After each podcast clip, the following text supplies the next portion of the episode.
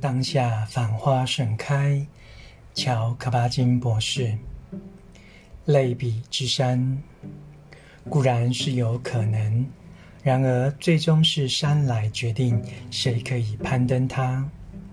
当被问到资深登山家是否较有机会攻顶时，艾佛勒斯峰登山领队如是说：“心外有山，心内也有山。”山的存在召唤着我们去攀登，也许山所教我们的就是，你内心存在着一整座山，是心外之山，也是心内之山。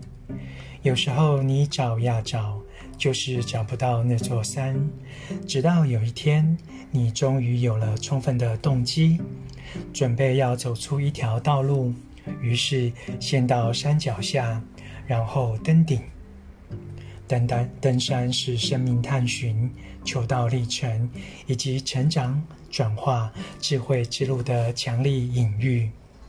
一路上所遭逢的险险峻困难，就是我们开展自己、扩充内心领域的挑战。最后，我们会发现，生命本身就是山，就是老师。他给予我们一个从事内在努力的大好机会，最后生出力量和智慧。一旦选择走上这个旅程，就会经历许多学习和成长，风险不少，牺牲很多，结局不定。最终，不只是为了登顶，而是攀登过程本身就是历险壮举。首先，我们了解站在山脚是怎么回事，然后我们会遇到斜坡，最终也许达到山顶。然而，你不可能停留在山顶，若不下山，攀登的旅程就不算完成。退两步，回首眺望，从远处重新看到刚刚的整个旅程。然而，你已经见识过山顶风光，有了不同的眼界，可能就此改变了你看待事物的方式。河内道模的未完成小说《类比之山》令人激赏，因他刻画出这种内心的历险。有一处谈及类比之山的规则，我至今仍记忆鲜明。他说。